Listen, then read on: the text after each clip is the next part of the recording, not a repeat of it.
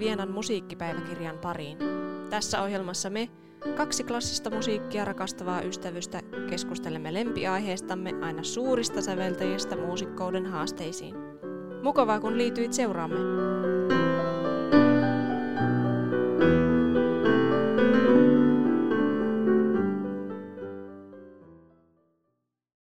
Ootko vielä koskaan katsonut Amadeus-elokuvaa? Itse asiassa on yläasteella.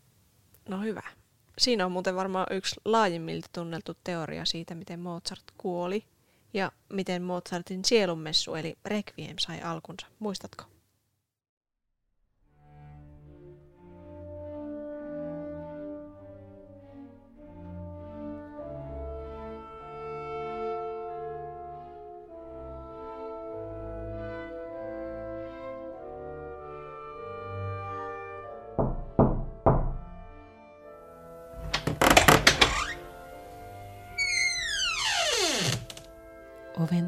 Seisoo päästä varpaisiin mustaan pukeutunut, kasvonsa mustalla naamiolla peittänyt hahmo, joka kysyy.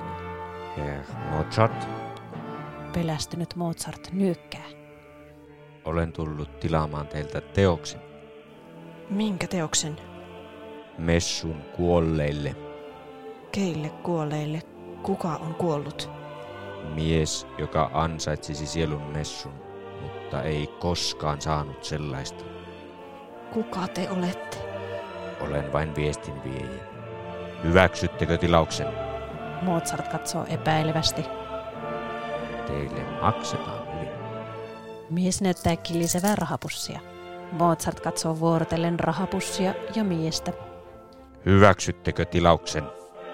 Mozart ottaa rahapussin ja tutkii sen sisältöä. Sitten hän kohottaa katseensa kohti mustaa hahmoa, joka sanoo. Työskennelkää nopeasti. Älkää kertoko kenellekään, mitä teette. Näette minut pian uudelleen. Hahmo kääntyy ja paljastaa takaraivossaan olevan toisen mustan naamion. Hän kävelee pois ovelta kohti portaita ja Mozart seuraa hahmon askeleita, kunnes viimeiseksi hänestä näkyy enää vain synkkä varjo. Mozart sulkee oven ja juoksee nopeasti alas kadulle avautuvalle ikkunalle katsomaan, kuinka musta hahmo kävelee pois näkyvistä. Hahmo järkyttää Mozartia niin paljon, että se kummittelee hänen ajatuksissaan ja aiheuttaa hänelle suurta ahdistusta. Mies naamion takana on Antonio Salieri, jonka suunnitelmana on murhata Mozart, kun tämän requiem on valmis ja varastaa teos omiin nimiinsä.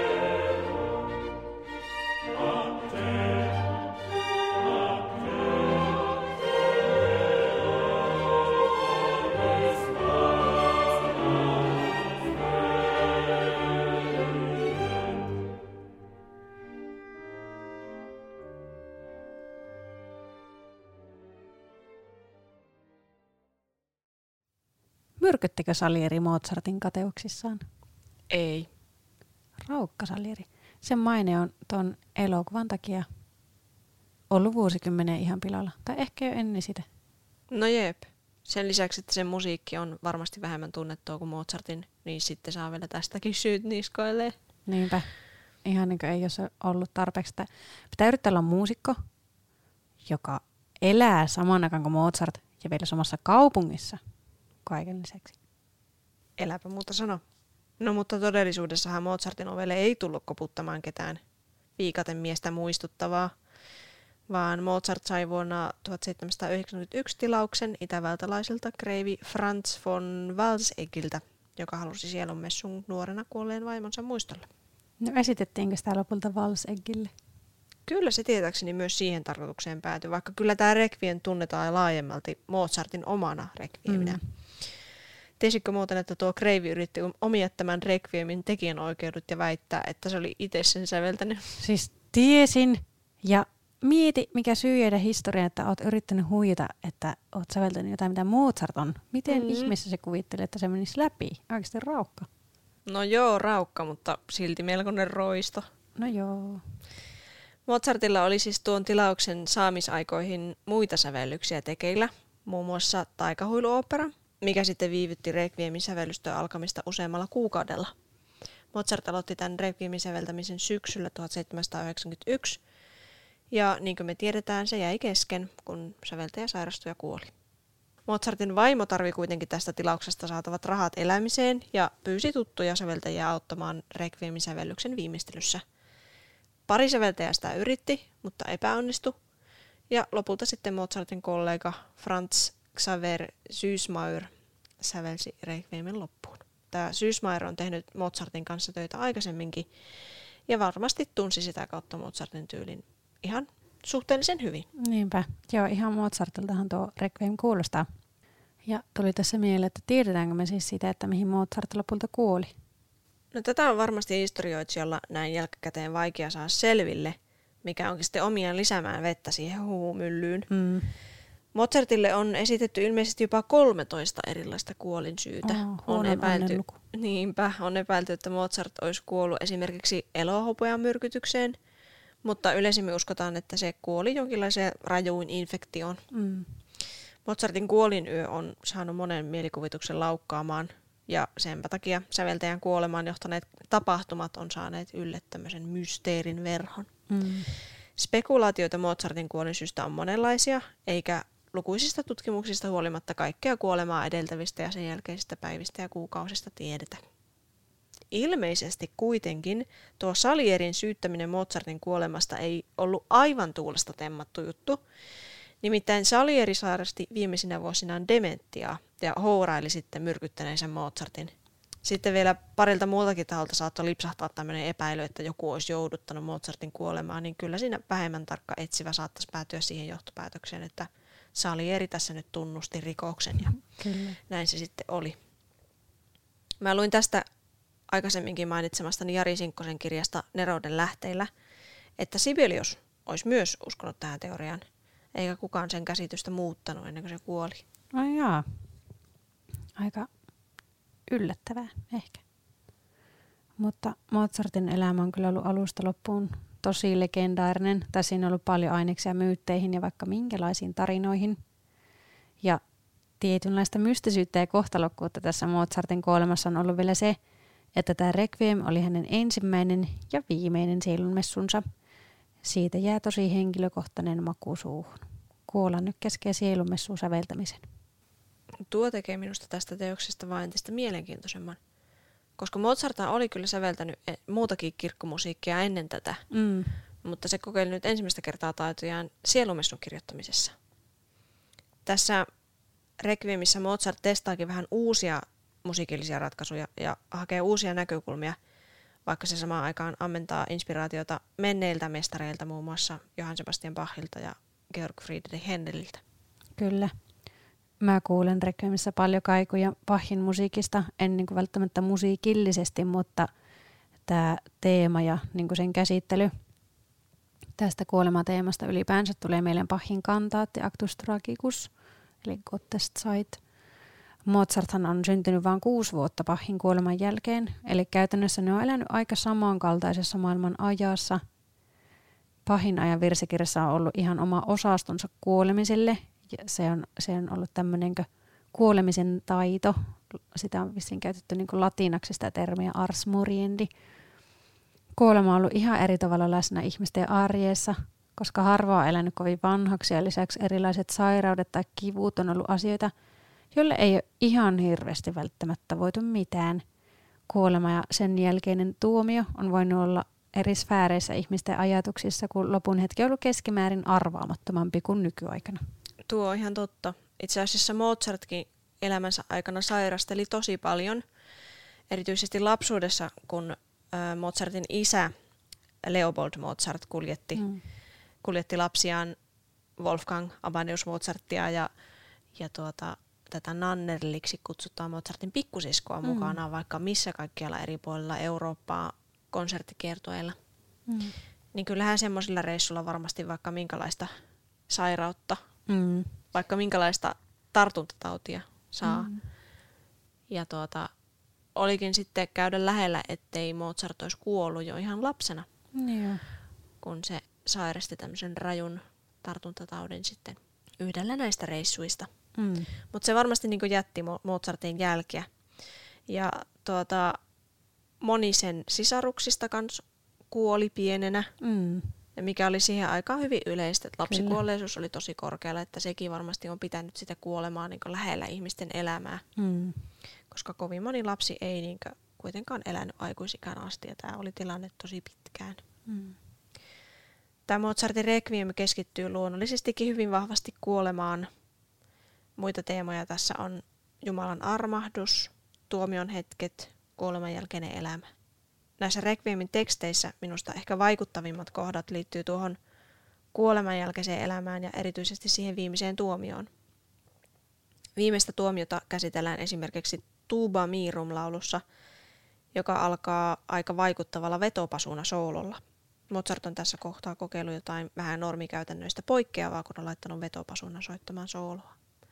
Mutta se passaa kyllä Tuubomirumin tekstiin, koska se alkaa näin. Ihmeellisellä soinnillaan, joka kaikuu hautojen valtakuntaan asti, torvi kutsuu kaikki valtaistuimen eteen.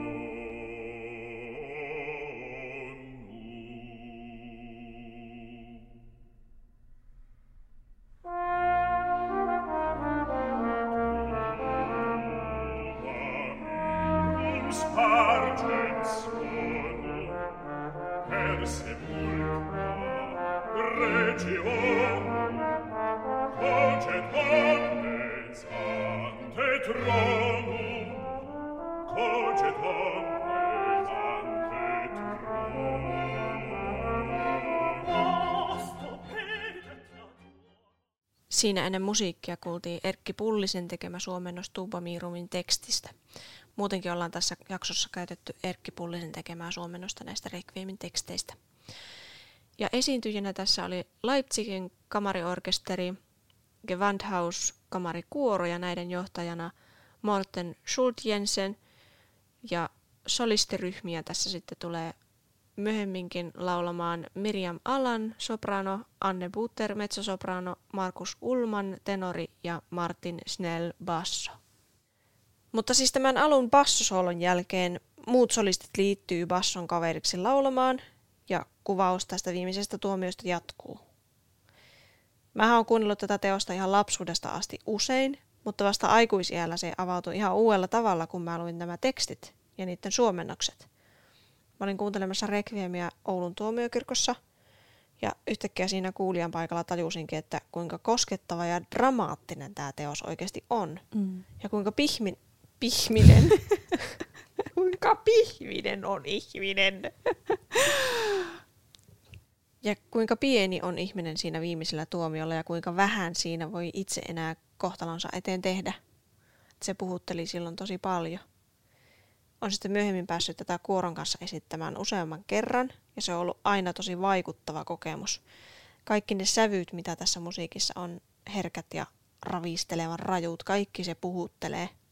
Musta yksi koskettavimpia osia tässä Requiemissa on se kolmas osa, eli sekuentia, ja erityisesti sen kolme viimeisintä kappaletta, jotka on Recordare, Confotatis ja Lacrimosa. Mm uskomatonta, mutta totta. Mä en ole puolestani koskaan saanut itse esittää tätä. Enkä edes ole kuullut tätä liveen. Oikeasti? Järkyttävää, mutta totta. Mulla on myös päällimmäisenä ollut tästä teoksesta vähän pelottava olo. Oikeasti enimmäkseen sen Amadeus-elokuvan vuoksi, mikä me katsottiin yläasteella, se oli musta pelottava. Ja sitten sen Dies Irae-osan vuoksi. Tässä on myös tosi paljon jotain vaikuttavuutta ja voimaa, että tätä ei ole tehnyt mieli kuunnella sillä tavalla taustamusiikkina – Tiesitkö muuten, että Mozart on sanonut tämmöisen sitaatin, että tullakseen suosituksi on tehtävä niin helppotajuisia sävellyksiä, että ajurikin osaa ne hyreillä, tai niin vaikeatajuisia, että ne tehoavat siksi, ettei kukaan niitä ymmärrä. Tämä Requiem taitaa pomppia aika hienosti molemman kategorian välille. No aika hyvin sanottu Mozartilta. Se melodiat on kyllä monesti melkoisia korvamatoja. Mm. Mun miehellä on tapana esimerkiksi just tätä tuubamirumin alkua lauleskella kotona. Lähinnä sitä tuubasooloa eikä sitä bassosooloa. Mutta on tässä Requiemissä kyllä jotain tosi pelottavaakin, erityisesti tuossa sun mainitsemassa Dies Ireessä ja myös konfutaattiksessa. Mm. Mutta koko tässä teoksessa on myös tosi paljon herkkyyttä ja riipasevaa tekstiä, vaikka nyt rekordaarissa. Kyllä.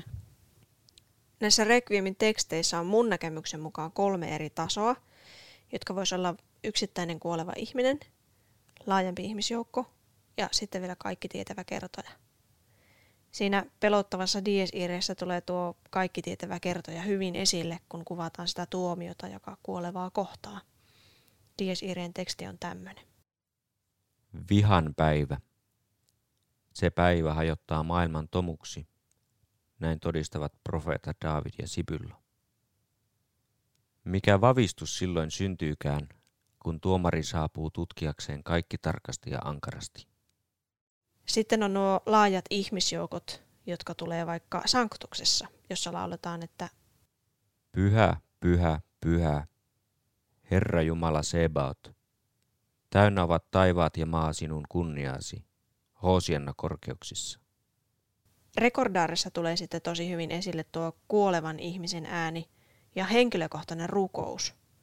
Näissä minäkertojan teksteissä kuoleva ihminen on pelokas ja arka tuomion edessä ja pyytää armahdusta. Rakas Jeesus, muista, että juuri minun tähteni tulit maailmaan. Älä hukuta minua sinä päivänä. Sinä etsit minua uupumukseen asti, sinä lunastit minut ristin kuolemallasi. Pelasta minut, ettei suuri työsi olisi turha. Vanhurskas koston tuomari, suo anteeksiannon lahja tilinteon päivän tullessa. Syyni tunnossa huokailen, kasvoni punastuvat häpeästä. Jumala, säästä katuvaista. Sinä, joka annoit anteeksi Magdalan Marialle ja kuulit ryövärin rukouksen ristin puulla, sinä olet antanut minullekin toivon.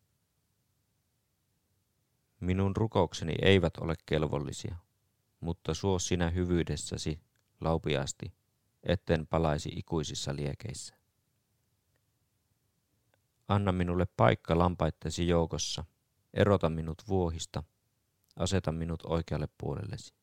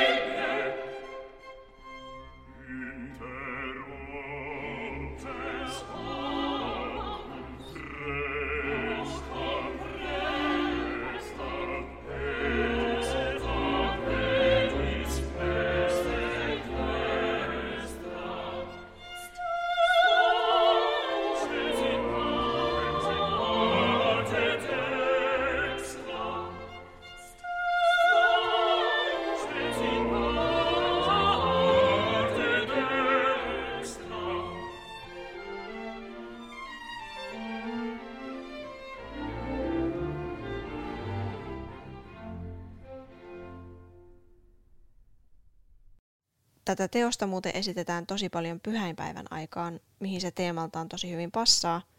Onhan siinä paljon puhetta just yksittäisen ihmisen kuolemasta ja siitä, mitä tapahtuu sen jälkeen. Mutta tässä rekordaarin teksteissä tulee minusta hyvin esille se aspekti, minkä takia tämä passaa minusta myös pääsiäisen aikaan hyvin.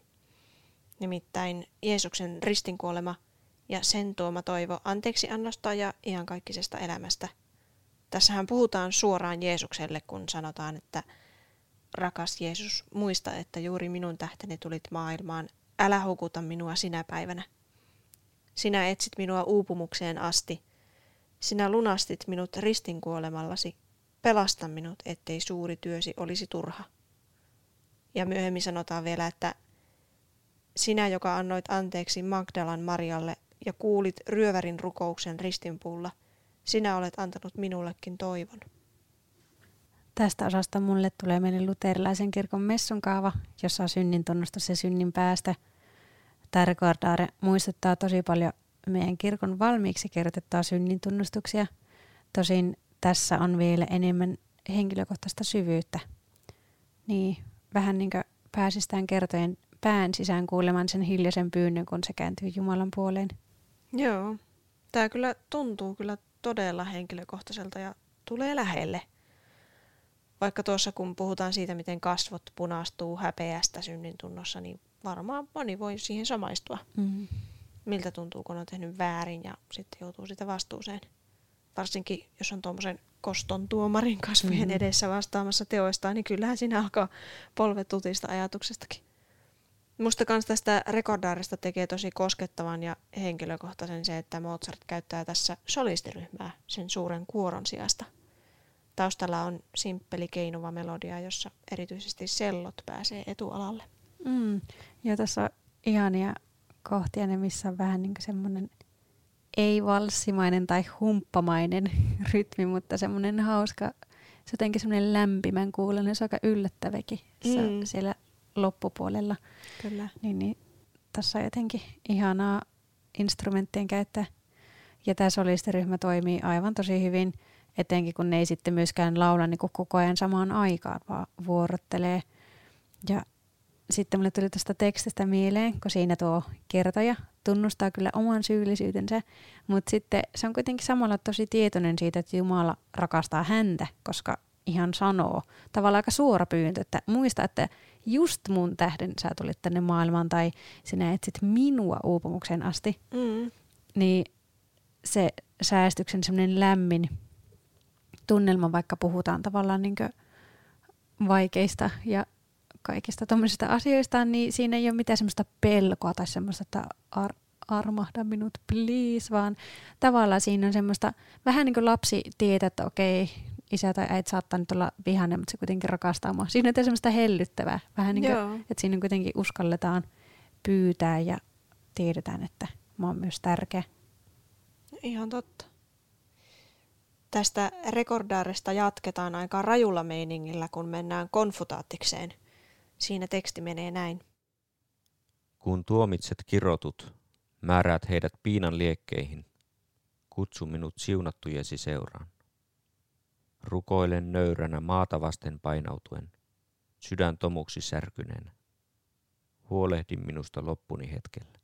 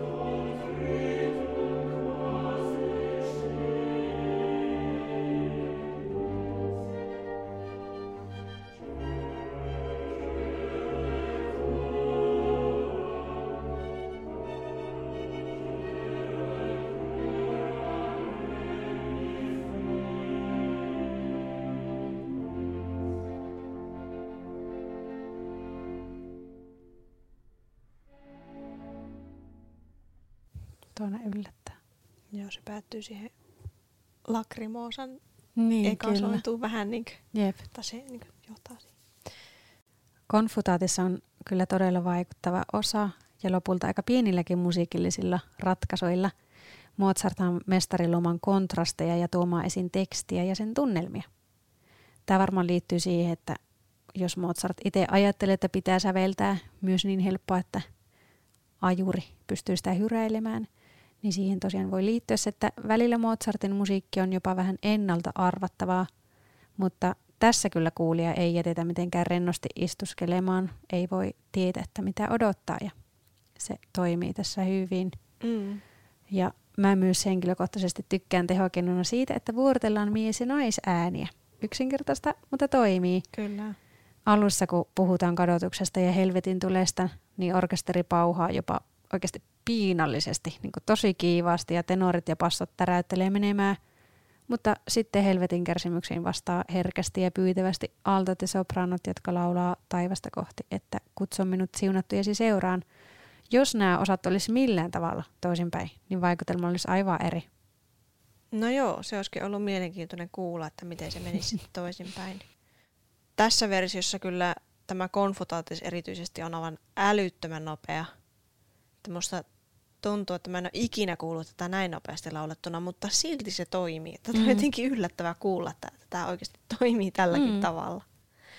Ja tämä on kyllä nerokkaasti sävelletty, koska tulee se helvetti taivaskontrasti niin selvästi musiikissakin esille. Hmm. Nythän tässä on hyvä muistaa, että tämähän ei ole kokonaan Mozartin itsensä säveltämä. Niin. Että Mozart on jättänyt kyllä jonkinlaisia ideoita niin sille Requiemin jatkajalle, mutta tämä Sysmayer on varmasti, varmastikin osannut tähän myös sitten omaan jonkinlaista nerokkuuttaan laittaa Mm. tähän, että, että tuota, hatunnosta hänellekin. Jos nyt vielä palataan siihen Amadeus-elokuvaan, niin minusta siinä on hyvin yhdistetty tämä konfutaattiksen rytmikäs orkesteri alku hevosten laukkaan, koska siltä se kuulostaa. Semmoisten mustien, hirviän isojen hevosten laukkaan. Jotenkin se on tosi uhkaavaa ja ahistavaa jopa. Mm. Sumun keskeltä nousee pelottavat mustat ratsat. Huhhuh. Mielikuvitus pääsee laukkaamaan. Kyllä, ehdottomasti. Mielenkiintoista minusta kans on, että vaikka tässä osassa on selkeästi minäkertoja, niin kuin tuossa edellisessä rekordaaressakin, niin tätä ei ole silti laitettu solistiryhmän laulettavaksi, vaan koko kuorolle. Se henkilökohtaisuus tehdään niin musiikillisesti eri tavalla. Kun tuossa konfotaattiksen alussa miesäänet ja naisäänet vuorottelee ja kuvaa sitä helvetin ja taivaan välistä eroa, niin siinä lopussa sitten on koko kuoro mukana yhdessä, ja orkesteri soittaa tosi pehmeästi ja lempeästi. Että minusta siinä kuuluu tosi hyvin se, mitä tuossa tekstissä puhutaan, että rokoillaan nöyränä maata vasten painuen sydäntomuksi särkyneenä. Että se musiikki on tosi vähäeleistä ja korutonta. Minusta tuntuu, että tässä jättäydytään niin täysin Jumalan armon ja Jeesuksen ristintyön varaan.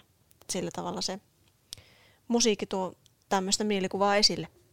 Ja samantyyppisellä tunnelmalla jatketaan sitten seuraavassa kappaleessa eli Lakrimoosassa. Jakso 5. Kuolema jatkuu seuraavassa osassa.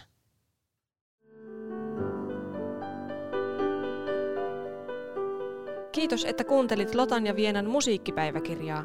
Jatketaan keskustelua somessa. Meidät löytää Instagramista käyttäjänimellä Lotta ja Viena sekä Facebookista nimellä Lotan ja Vienan musiikkipäiväkirja. Voit myös laittaa palautetta sähköpostilla osoitteeseen musiikkipäiväkirja at gmail.com. Kuulemiin!